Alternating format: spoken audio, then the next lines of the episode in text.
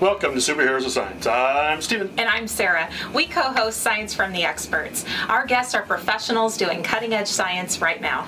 They're experts in their field discussing what they know best. So listen up and learn real science from real people. Subscribe now and stay informed of our latest episodes and show your support.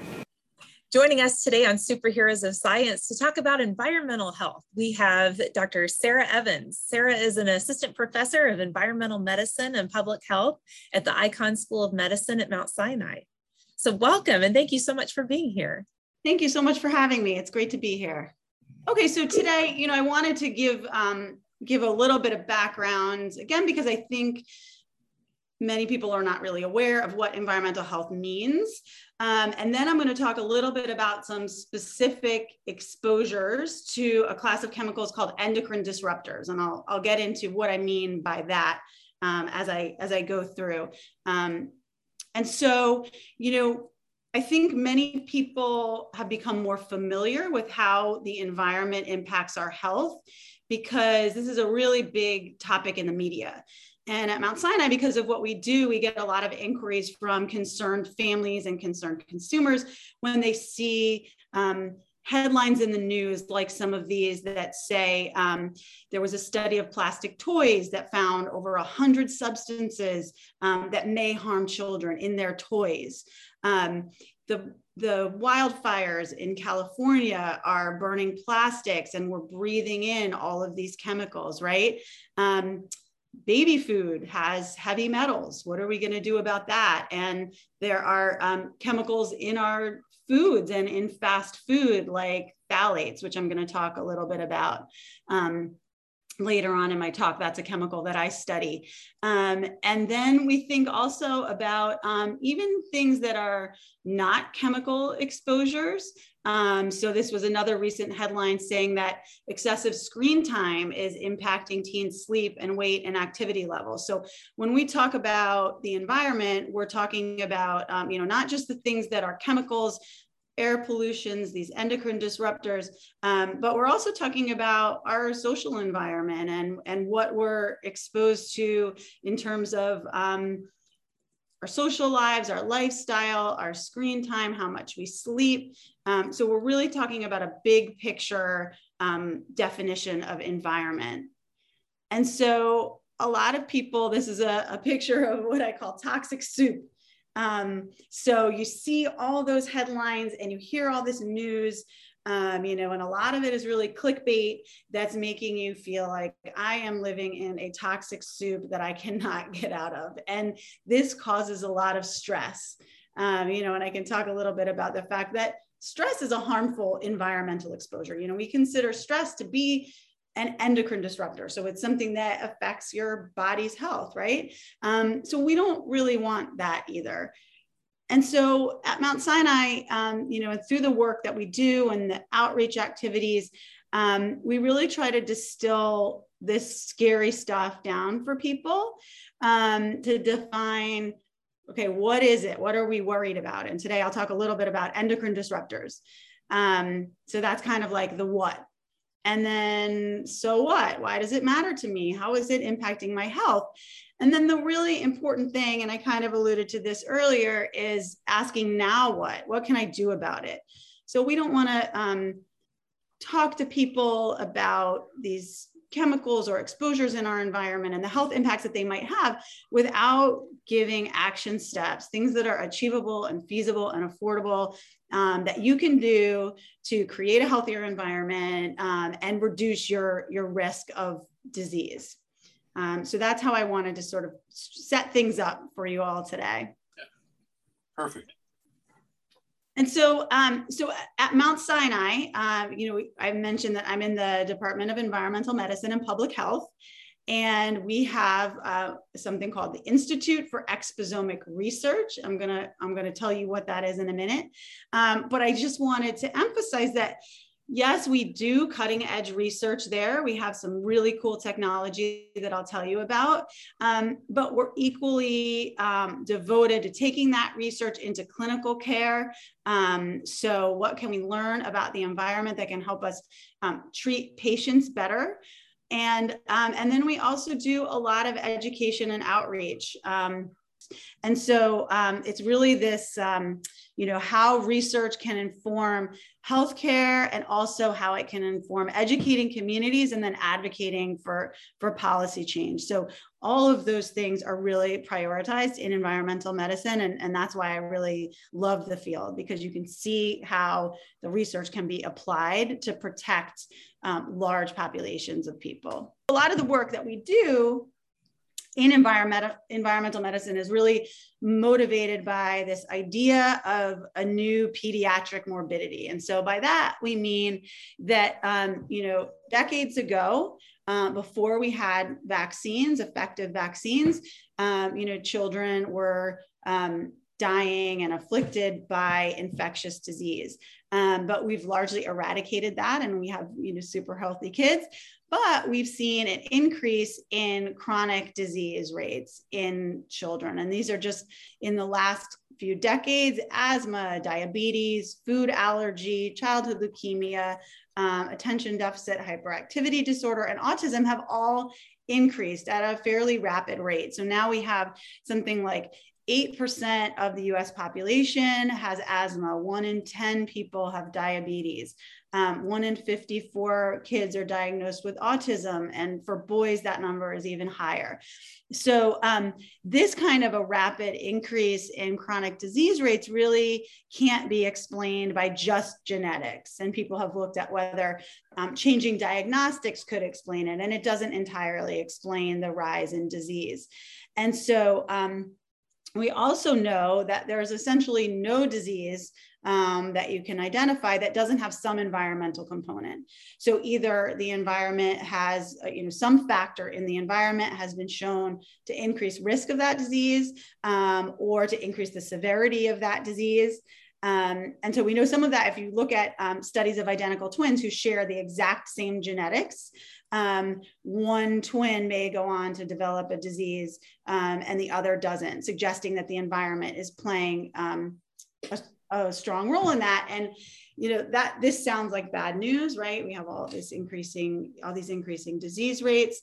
Um, it's a huge cost to society.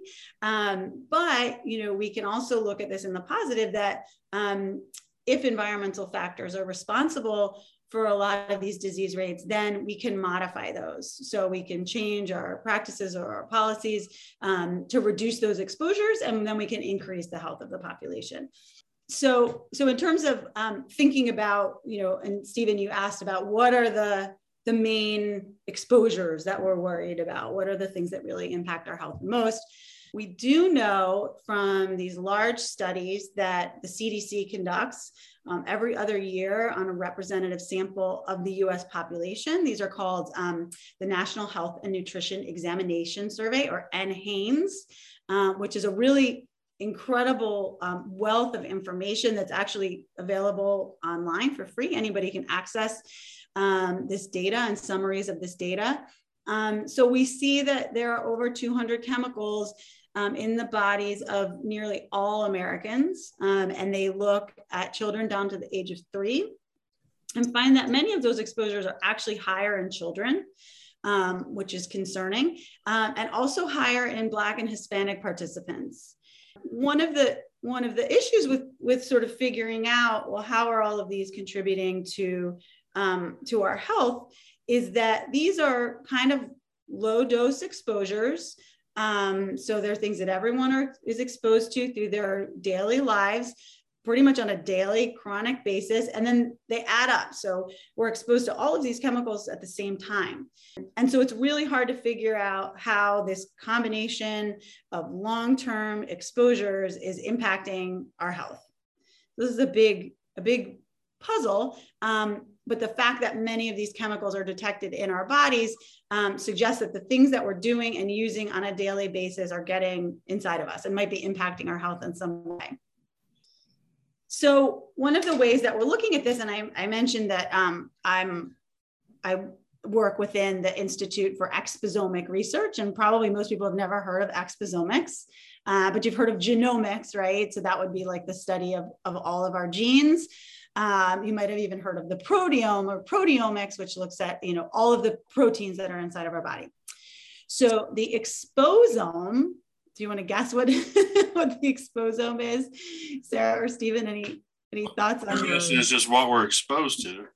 Yeah. yeah. So it's it's the the uh, you know sum of all of the things, all of those chemical exposures that are that are outside of our bodies, but also the things that we eat, um, the air that we breathe, and um, things like our lifestyle, how much we exercise, how healthy we are, um, whether we have social supports, whether we have a lot of stress or exposure to trauma and violence in our life, um, things like infections. So, those are all the things that are kind of outside of our body that come into our body. Um, but then also, how do those things combine with what we think of as like our internal exposome? So those are all of the the proteins and the and your metabolism and the things that your genes do inside of your body. And so it's that combination of all of those things that we think is impacting whether you stay healthy or whether you go on to develop a disease. And again, you know, if you you think about all the things that are in the external exposome, like our diet and how much we exercise, and um, you know whether we we have a strong friend group or or family supports, um, those are all things that are modifiable. So those are the, the places we can't really do anything about the genes that we were handed but we can do something about the things that are in our external environment and hopefully improve our health that way. So this is the direction that environmental health is going in. Uh, it's trying to capture all of those things. And in the past, we kind of looked at one chemical at a time um, that we could identify. And in this way, we're trying to take a snapshot of everything that's happening, um, not only um, you know at one point in time, but across your whole lifespan. And how does that determine whether you go on to develop a disease? So how in the world do we do that? um, so that's kind of what I was going to ask because I know I was like, how, how do you? With all yeah. the chemicals and all these things, how can you isolate something to actually if for a correlation? There's it, it seems like too many pieces to be able to do that.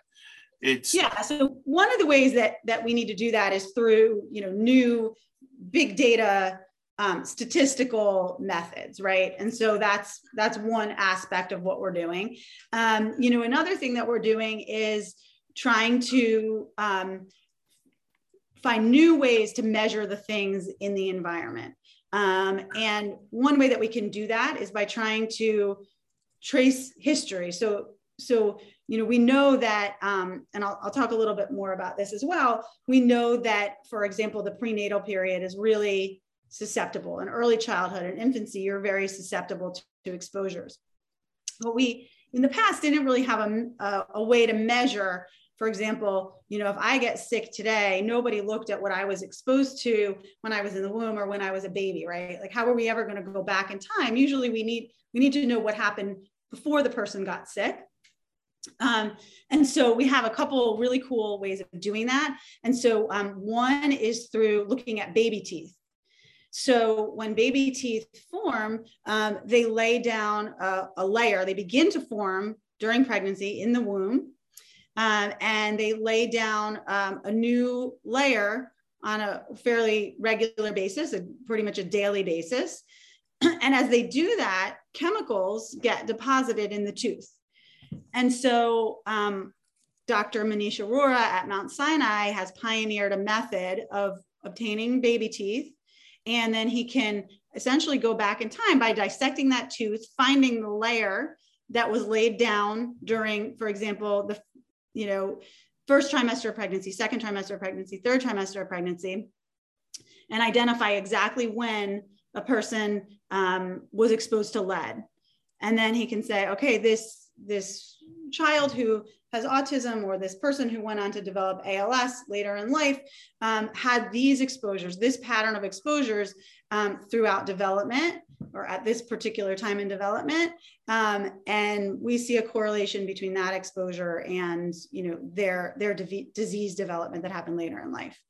So that's a really cool, um, you know, very much um, sort of earth shattering methodology to be able to um, identify a person's exposures, you know, at least up until the time that that tooth falls out of their mouth.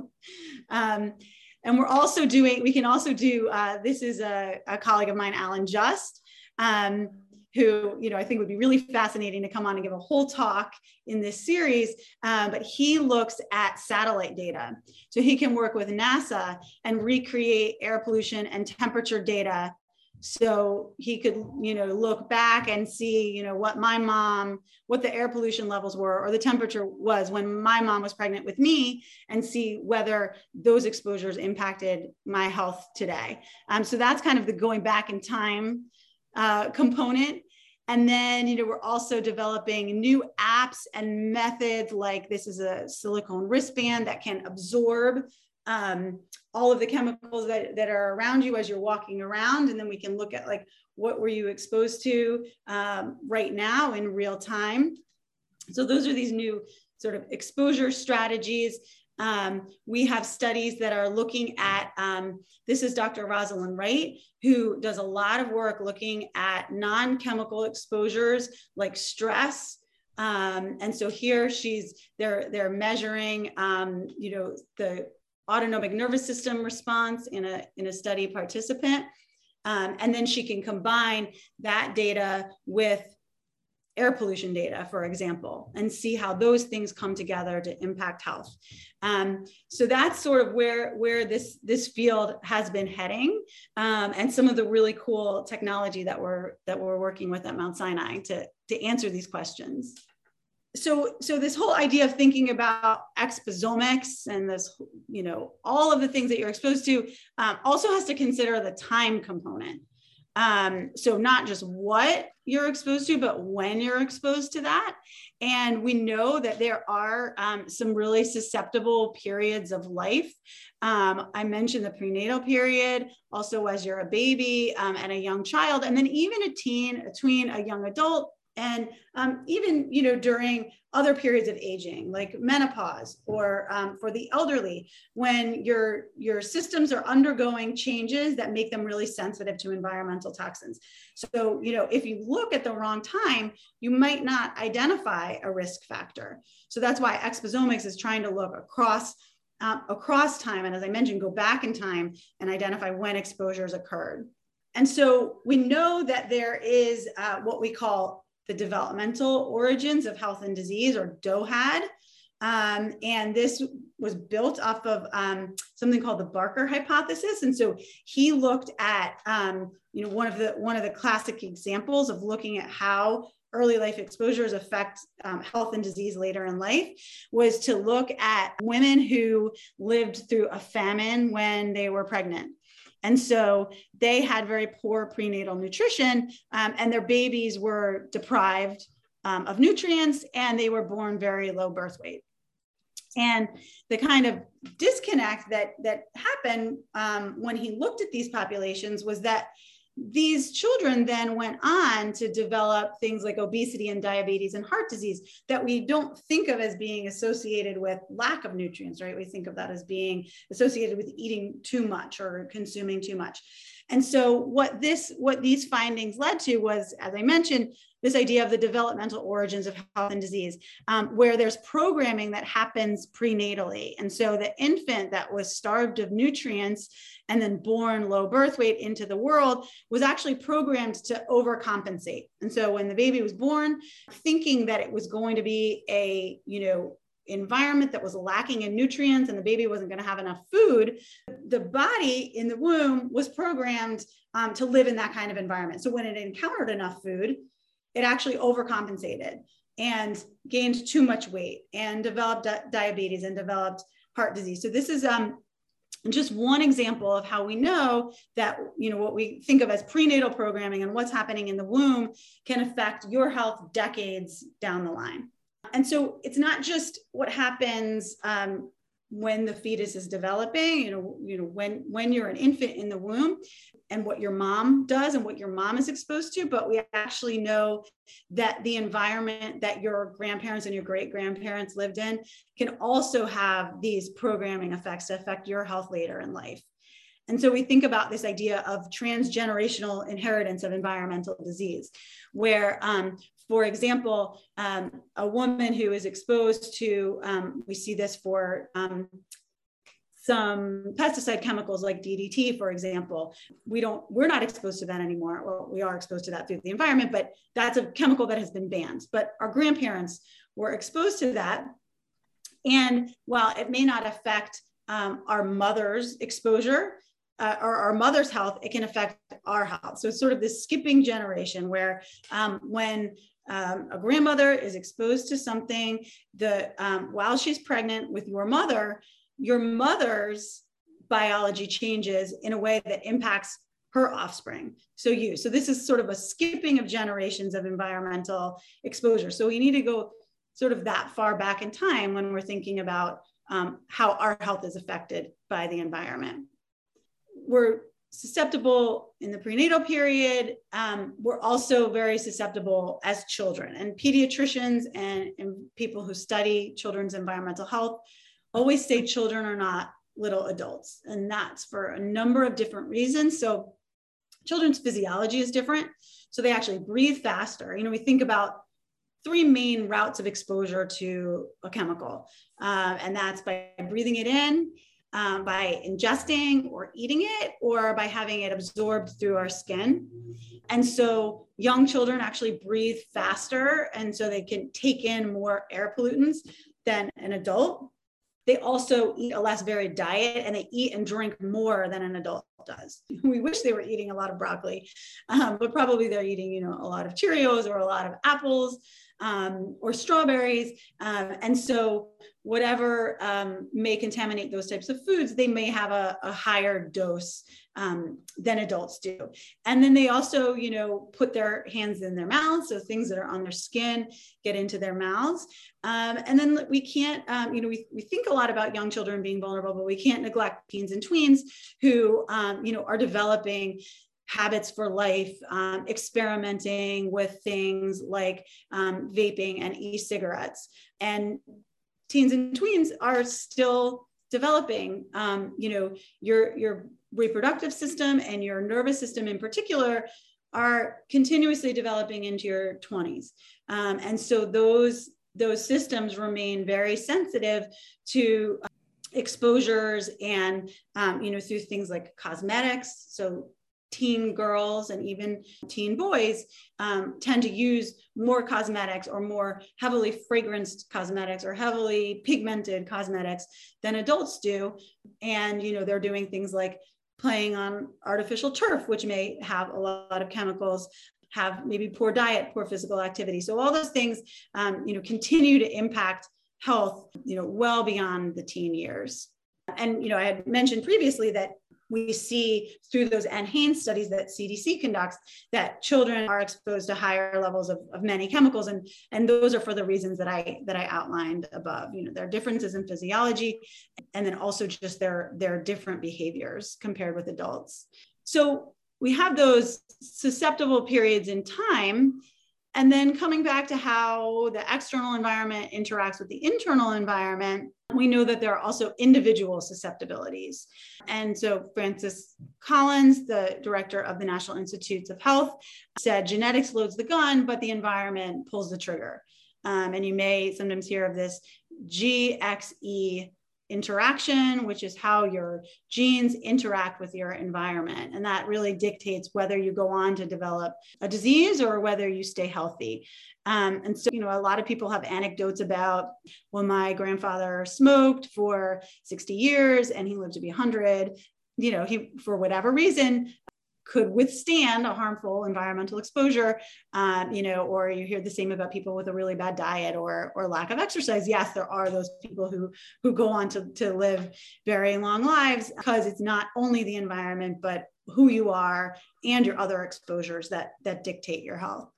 And so this is, I, I always like to, um, when I talk about individual susceptibility, I think it's important to look at environmental health in the context also of health disparities and the phenomenon of environmental racism and i mentioned earlier you know not only do children have have higher exposures than than older people. We also see that um, Black and, and Hispanic populations in the NHANES studies have higher exposures to some environmental chemicals.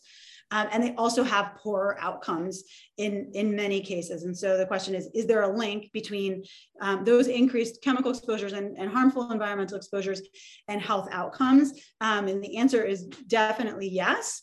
Um, and so when we, when we talk about environmental racism, we're referring to systemic policies and practices that cause these communities of color to bear a disproportionate burden of harmful exposures and associated illnesses. So things like the siting of hazardous waste facilities and sources of pollution more likely to be near communities of color.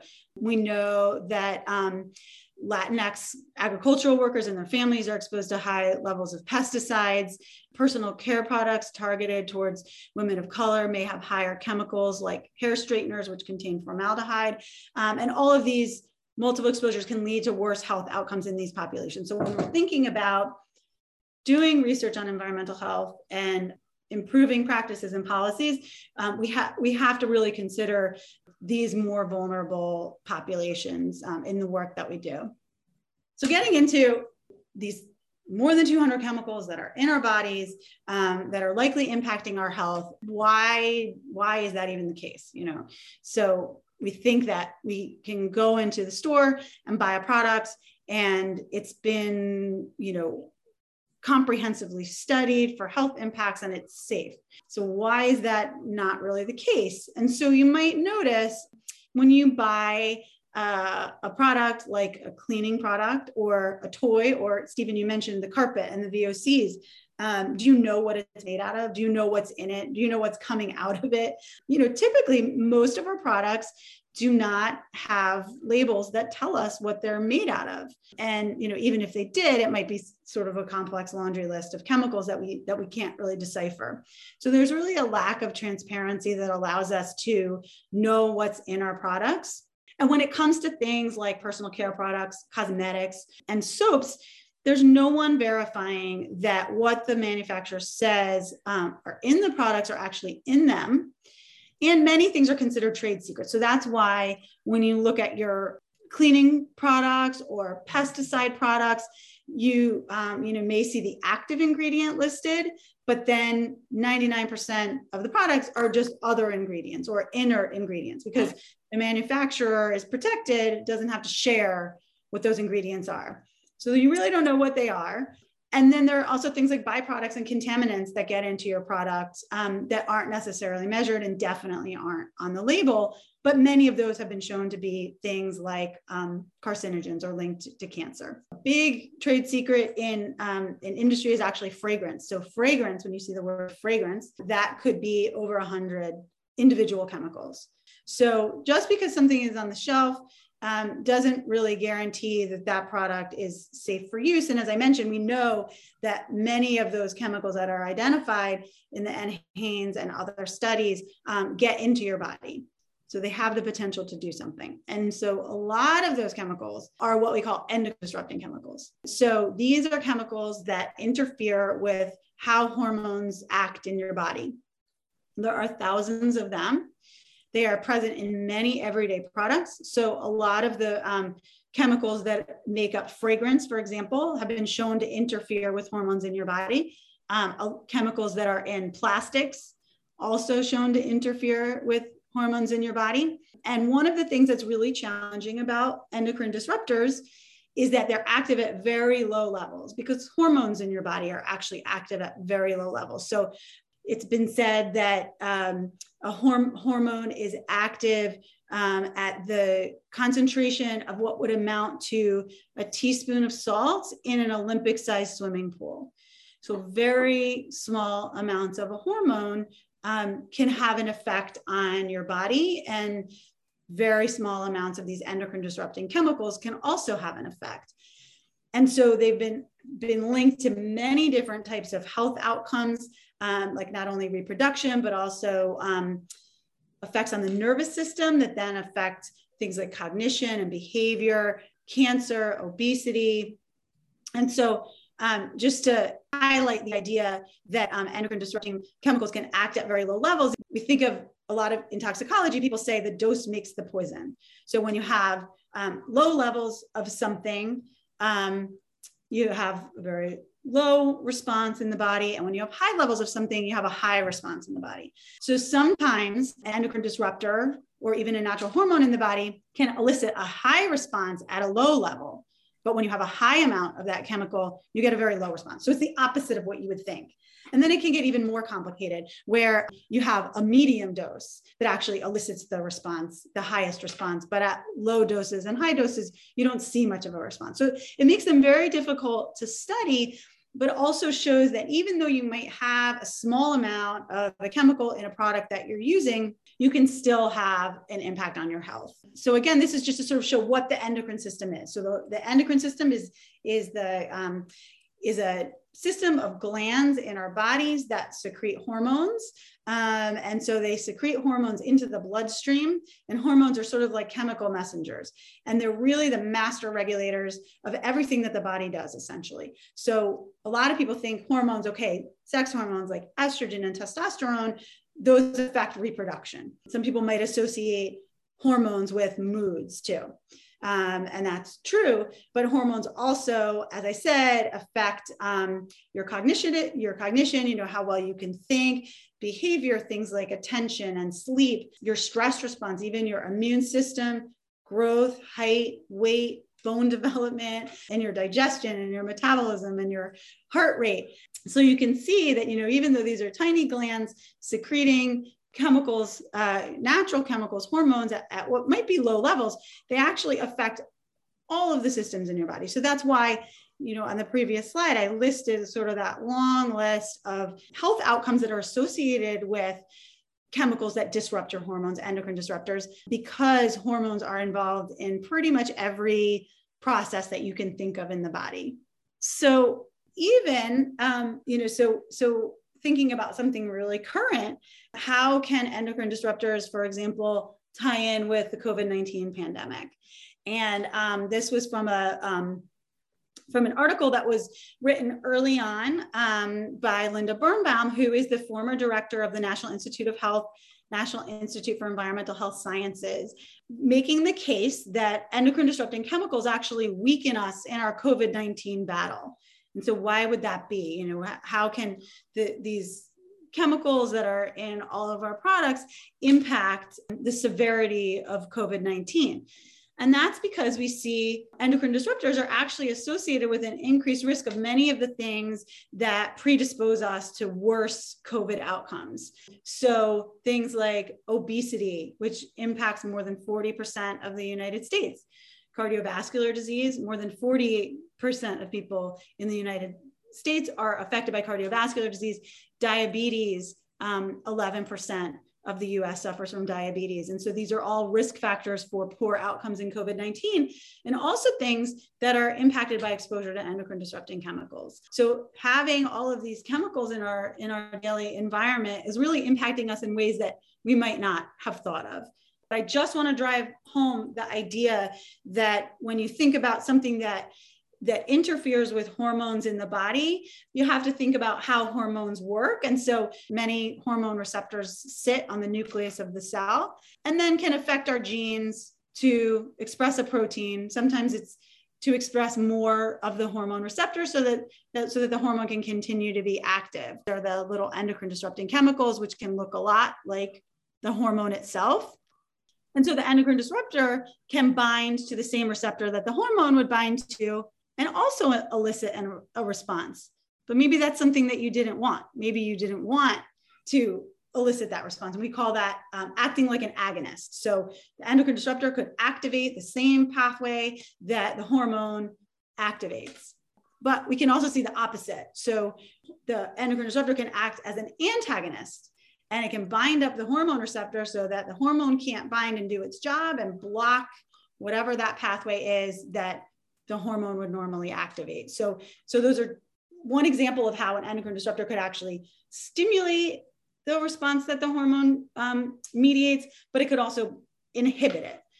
Um, and then one more example, although there are several ways that this can that that these things can happen, um, an endocrine disruptor could actually bind up the hormone and prevent the hormone from binding to its receptor at all. So again, prohibiting the, the hormone response. So you can increase or decrease the response of a hormone. Um, sometimes people think, oh, an endocrine disruptor just blocks the hormone activity, but it could actually enhance the hormone activity or block the hormone activity through a number of different ways. So I wanted to give an example, um, you know, something sort of tangible um, and something that people may or may not have heard about, which is a chemical that I study, um, which are called phthalate chemicals.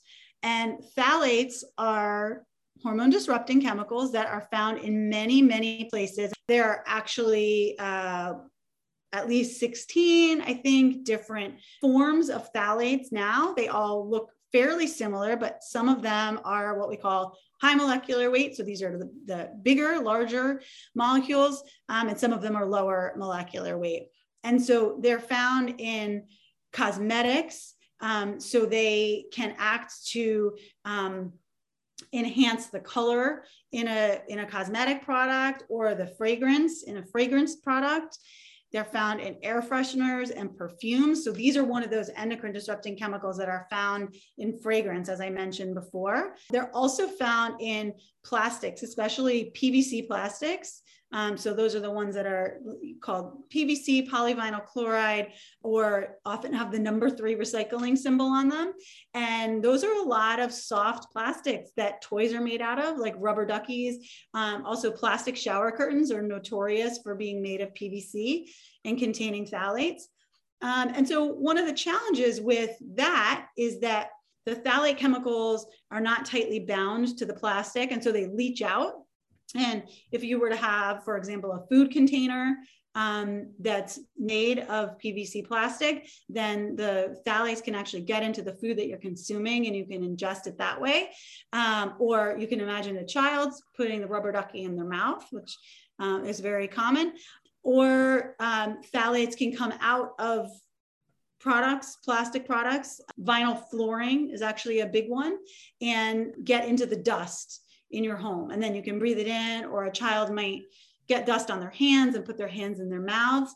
A lot of uh, studies have also shown that we are exposed to phthalates through our diet, um, particularly in high fat meats and dairy. So these uh, chemicals are very lipophilic, and so they tend to accumulate in, in fatty foods. And then how's it getting in there? I, uh, sorry if I disrupted. How's it getting in my food? No that is a great question, and we don't have all the answers to that. So it's um, likely that somewhere in the manufacturing process, where plastic tubing is used, for example, um, or plastic products are used, um, there may be uh, it may be getting into the food um, or through food packaging. One, um, there was a study that showed they tried to to swap out packaged processed foods for whole organic foods. And they made a very surprising finding that um, participants in that study had really high levels of exposure to um, DEHP, which is very common in plastics. They couldn't figure out why the participants who were supposed to be eating the better, cleaner diet had much higher exposure um, to this particular phthalate. And they traced it back to the milk that they were using, um, and a particular spice, a coriander that they were using. And so, what an organic, I think organic milk, organic coriander. And so, what they think is that the probably tubing that was used to milk the cows or in the processing of the um, of the milk at some point in the manufacturing process was contained phthalates and that the phthalates leached out and into the milk or something was ground up when the coriander was processed in the fact in the factory that contaminated it with phthalates. So this is really tricky. We don't have we need um, you know better oversight and study of um, food production and better regulations on food packaging because this is we think that food is a major source of exposure to phthalates.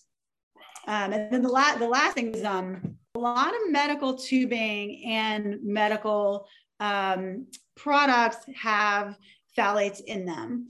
Um, and so there has been an effort to replace those phthalates with something else. Um, but so there are studies that have shown that even very small infants um, are exposed to um, high levels of phthalates through this kind of tubing. And, you know, this is a, a sensitive period. And so we're definitely concerned about that exposure. And, um, you know, just sort of as an example of how we do these, what we call prospective cohort studies. Um, and so these are they're prospective because we are studying people over time you know you want to um, have participants enroll in a study very early on um, in this case in their pregnancy and then be able to follow them through their pregnancy and continue to follow the children to see how they do um, and so um, in this study which is called the infant development and the environment study or tides uh, which is a multi-site study that um, had close to 800 babies born in the study. And there are sites um, in Rochester, New York, um, at, in Minnesota, and in San Francisco, and in Seattle, Washington. Um, so there are children at four, four sites across the US who are being studied. And so in this study, when the women were pregnant, we looked at their urine and at their blood. I should mention this is um, the, the um, PI of this study is Dr. Shanna Swan at Mount Sinai. Um, and so she recruited women early on in their pregnancy and then across their pregnancy um, looked at urine samples and blood samples. So that's where we can measure chemicals and we measure um, phthalates in the urine uh, because they when they come into the body they get fairly rapidly processed and then excreted as metabolites in urine. Blood we also looked at stress exposure in the women through questionnaires and their overall health um, and ask them questions about their product use and their diet to try to get at um, you know where their exposures might be coming from. And then when the babies were born and when they were one year old, um, we looked at weight and length. And in some places, we took placenta samples um, and then looked at a really important marker of, of hormone disruption, which is anogenital distance. Um, and so, this is a marker when measured in a baby that tells us how much testosterone the baby was exposed to and so we can we can look at that to see whether phthalates are interfering with hormones in the in the child. And then a little bit later when they were three years old we looked at um, their language development. Because again i talked um, earlier about how endocrine disrupting chemicals can affect so many uh, parts of the body. So not just reproduction and reproductive development but also brain development and then when the children were four years old and six years old, we looked at the child's urine. Um, we looked again at the, the mom's stress levels and at behavior and cognition in the child, height and weight, and then also at their cardiovascular health. So trying to get an idea of, of all the ways in which um, these children's health might be impacted by their environmental exposures that happened in utero. And so this is where we get to the so what. And this is definitely not the only study that has used these methods to um, look at the health effects of phthalates and other endocrine disrupting chemicals. Um, but many of the findings are similar to what other studies have shown. And so, what you find in general when you look at phthalates and other endocrine disruptors after exposure during pregnancy is that um, what you see are sex dimorphic effects. So that means that the effects that you see are different in males and females. So if you just did your analysis and lumped boys and girls together, you might not see anything. But when you separate them out and look at whether boys and girls are affected differently, that's where you start to see the effects. And that kind of makes sense, right? Because we're talking about a chemical that probably interferes with hormones and sex hormones, and those um, are different in boys and girls. And then the effects are also time dependent. So we talked about the idea of windows of susceptibility. So um, when you're exposed matters. And in um, in the Tide study, we had we don't yet we have collected some teeth actually, but we haven't analyzed that yet, so that we can really go back in time. But we did collect you know, at three different time points um, in pregnancy, and that's important because the brain and the reproductive system are developing at different times across pregnancy. So, what you see with an exposure in the first trimester might be different from an exposure in the third trimester, where you have maybe a, a window of time that has closed in development. So, we did see effects that were dependent on when the exposure occurred, and then they were dependent on which phthalate you were exposed to. So, remember, I said there are so many different kinds of phthalates. Some of them are bigger and some of them are smaller, and they come from different sources. And so some of them actually are more potent in terms of their um, disruption of hormones and their biological effects. And so we saw reproductive impairments in boys. We saw um, cognitive and behavioral changes that were different in boys and girls. Um, this included um, a delay in language development. We also saw alt- altered um, sex stereotypical play. So we looked at play behavior um, or what the mom reported um, the child's play behavior to be. So, so, so our reproductive findings were that phthalates interfere with testosterone. So that's thought to be their main route of um, biological impacts. And a lot of that has been replicated in animal studies. Um, so we see a parallel between what we see in animals and what we see in humans. Uh, which gives you know a greater weight of evidence to to the impact of phthalates on development. And so the reproductive findings suggest that phthalates interfere with testosterone, the, the male hormone.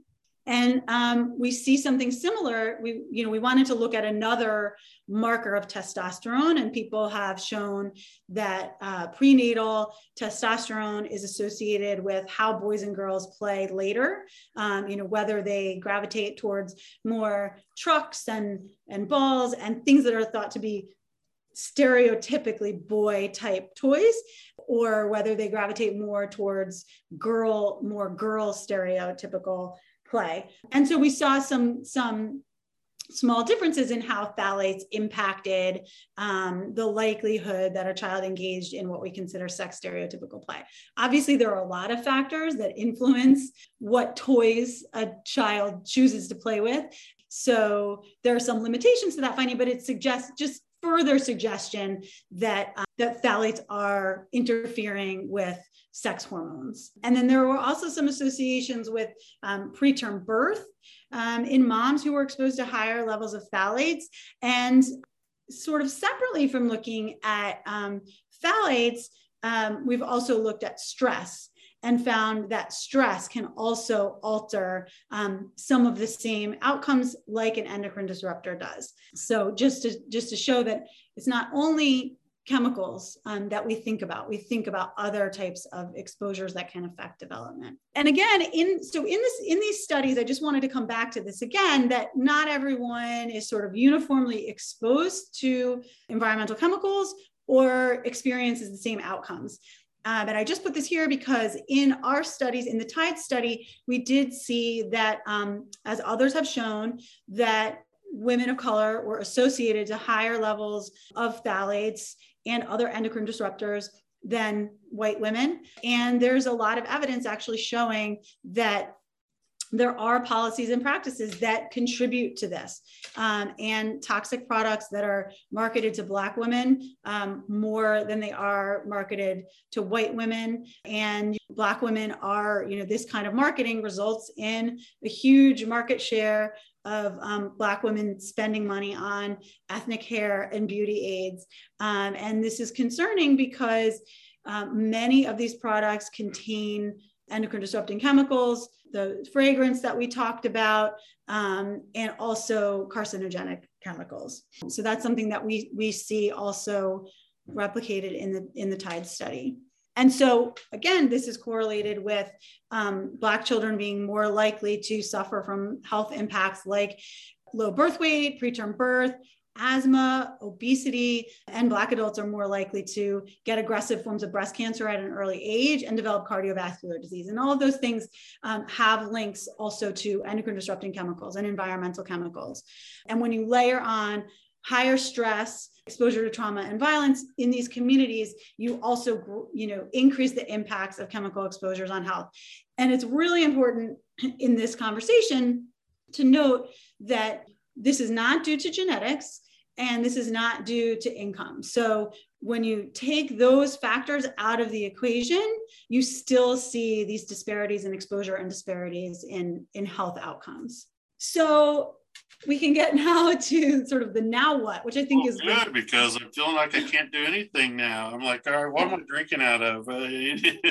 yeah, and, and, you know, and I think that's a really good point, Stephen. When I when and I've only I only really sort of talked about like one chemical, um, one class of chemicals, um, and you know you get that toxic soup feeling again, like I'm surrounded by chemicals and there's nothing I can do about it, or I'm surrounded by these harmful exposures and there's nothing I can do about it. And so that's why this now what uh, is really important.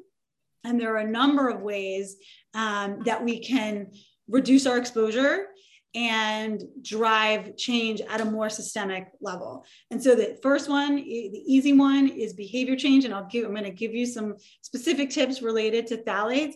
But um, what's really cool is that we have studies that use interventions to show how effectively just swapping out a couple products or making a change in your daily product use can really rapidly and dramatically reduce your exposure. So phthalates, for example, and a lot of the chemicals that are in the marketplace today have very short half-lives. So that means that they're eliminated from the body pretty quickly. Some of the older chemicals that, that we were concerned about that persist in our environment would accumulate in our body and be harder to get rid of. But at least the ones that we're that we're looking at today, um, many of them are excreted, you know, within 24 hours from the body. So if you change your behavior within a few days, you can really rapidly reduce your exposure to some of these chemicals. And that's what um, many people have found when they either do dietary changes or product use changes, choosing, for example, phthalate free cosmetics, we see a rapid decrease in, in exposure. So that's great on the individual level. We need to go beyond that um, to pressure the marketplace. And that is actually a really successful strategy. So we've seen an increase in for example, the cleaner beauty products, products that are phthalate free, um, that are fragrance free. Bisphenol A is another big endocrine disrupting chemical. Um, that I didn't really get into today, but that's one that's largely present in plastic. And so when it used to be in baby bottles, and moms caught wind of the potential health impacts of exposure to bisphenol A, uh, which actually interferes with um, estrogen, most likely, is its route of of um, interference and has a whole bunch of associated health effects. So moms did not like that. They didn't want their infants to be exposed to BPA. And so they stopped purchasing baby bottles that contain bisphenol A. And eventually, manufacturers said, okay, we're going to phase this out. Nobody wants to buy it. And then several years later, um, the uh, BPA was actually banned at the federal level from from baby bottles. So that takes a long time. Uh, stronger regulations are the best strategy they can take a very long time to implement so often you know starting with your individual behavior change changing where you put your dollars and then ultimately down the line you know supporting policy and, and ultimately down the line hopefully we get stronger regulations um, so all of those can can have a, an impact on decreasing exposures. And so when it comes to phthalates, you know, I mentioned some of the places where um, phthalates are found. Just using fewer products is a nice place to start. You know, what do you need? What don't you need? Um, there, you know, are, are surveys that have shown that the average adult woman uses like 12 personal care products um, each day, and teen girls are estimated to use something like 17 each day. Um, you know which ones can you cut back on or which ones can you can you replace? Choosing fragrance free as i mentioned fragrance contains you know many chemicals or phthalate free which are are much more available. Nail polish is a place where we see high levels of phthalates. So choosing phthalate free nail polish there's something called three free five free eight free nail polish which um which has several harmful chemicals removed um, and even avoiding nail salons where you can just like breathe in a lot of um, a lot of those chemicals and making cleaning products that you know what the ingredients are they can be really effective um, with things like baking soda and vinegar and packaged and fast foods are as i said a big culprit for phthalate exposure so choosing whole and fresh foods when you can is best and then um, I also mentioned that phthalates come out of a lot of the products, building products, toys, and things like that, um, and get into house dust. So, reducing dust in your home with just like a simple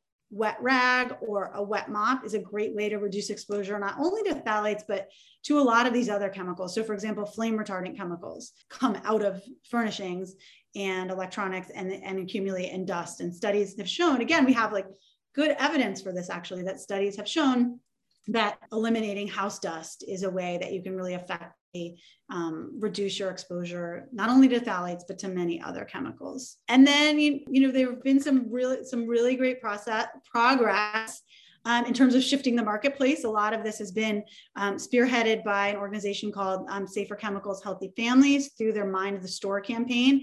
They've done excellent advocacy work. If anyone is interested in um, taking a look at that or participating in that, um, and so um, just this year, they they did a survey and they found that nearly 70% of companies, big companies, many of them, um, have improved their toxic chemical safety programs. So that's so that's really encouraging where the, the marketplace is being influenced to bring safer products to people. And um, back in 2008, actually, the Consumer Product Safety Improvement Act, based largely on a lot of the research that I described earlier that showed these endocrine disrupting um, properties of phthalates, restricted the use of eight different phthalates in um, toys and childcare products that children might put in their mouth to, to less than 0.1%. Um, so that's not all phthalates, but that's some phthalates. And we do see, um, if you look at studies um, from before 2008 and after 2008, you do see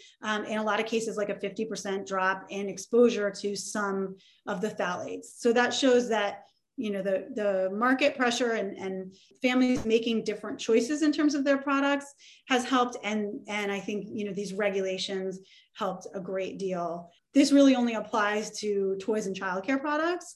So that doesn't um, that doesn't really help pregnant women. Uh, so we need we still need more comprehensive regulations and restrictions because we know that pregnancy is is really the most vulnerable period for these exposures. But so that you know i hope stephen that, that was some not you know i don't like to leave on a bad note. So i think um, you know consumer pressure works. We have all this accelerating research like i mentioned that's happening at the exposomics institute and emerging green chemistries. Um, the chemicals leave our body quickly. A lot of these chemicals leave our body quickly so we can make changes that have a high impact. And then, you know, I never want to leave out um, that there are a lot of really good things that you can do. And we don't only look at how bad exposures impact health we also look at how good exposures impact health and how those things can combine um, so you know there there are studies that show that an enriched environment and a positive social environment um, and good nutrition can mitigate some of the risks of exposures to harmful chemicals. So all the good things that you're doing, you know, and for anybody who's listening to this and thinking, oh no, you know, partic- it's particularly stressful when you have a child or when you're pregnant, thinking that um, you've done something terrible. Um, no, you're probably doing a lot of really good things. Um, and you know, the other thing is like you can start today, swap out some of the products that you're using. And so we have a lot of resources. I just wanted to give a plug because I told you that we really like to get this information to the public in ways that they can act on it. Um, and so we have we maintain some social media um, at Sinai Exposomics and um, also a website. Um, you can look for the Mount Sinai Institute for Exposomics Research um, and find some fact sheets and infographics. And also, um, we've been working to create materials for kids. So we have uh, some K through five curriculum and story and activity books related to environmental health. And another plug because it's October and it is Children's Environmental Health Month. And um, the second Thursday of October is always celebrated as Children's Environmental Health Day. And so this year that's going to be on October 14th. And there are a lot of activities if you go to cehday.org, or you can um, find our resources. We're actually sponsoring through our New York State Children's Environmental Health Centers an art contest. What does a healthy community look like? And so we are taking art submissions and we're going to be hosting some other um, activities throughout that um, Children's Environmental Health Week. And so, lastly, um, just acknowledging that I, um, you know, all of the, the work of my colleagues at Mount Sinai and also our Pediatric Environmental Health Specialty Unit and our New York State Children's Environmental Health Centers, um, which are collectives of health providers and pediatricians with expertise in environmental health. Um, and then we have funding also from uh, the National Institute of Environmental Health Sciences and our National Center for Advancing Translational Sciences. Thank you for listening to this episode of Science from the Experts from Purdue University Superheroes of Science. If you like this episode, subscribe, give us a positive view, and share the love. Boiler up! Hammer down.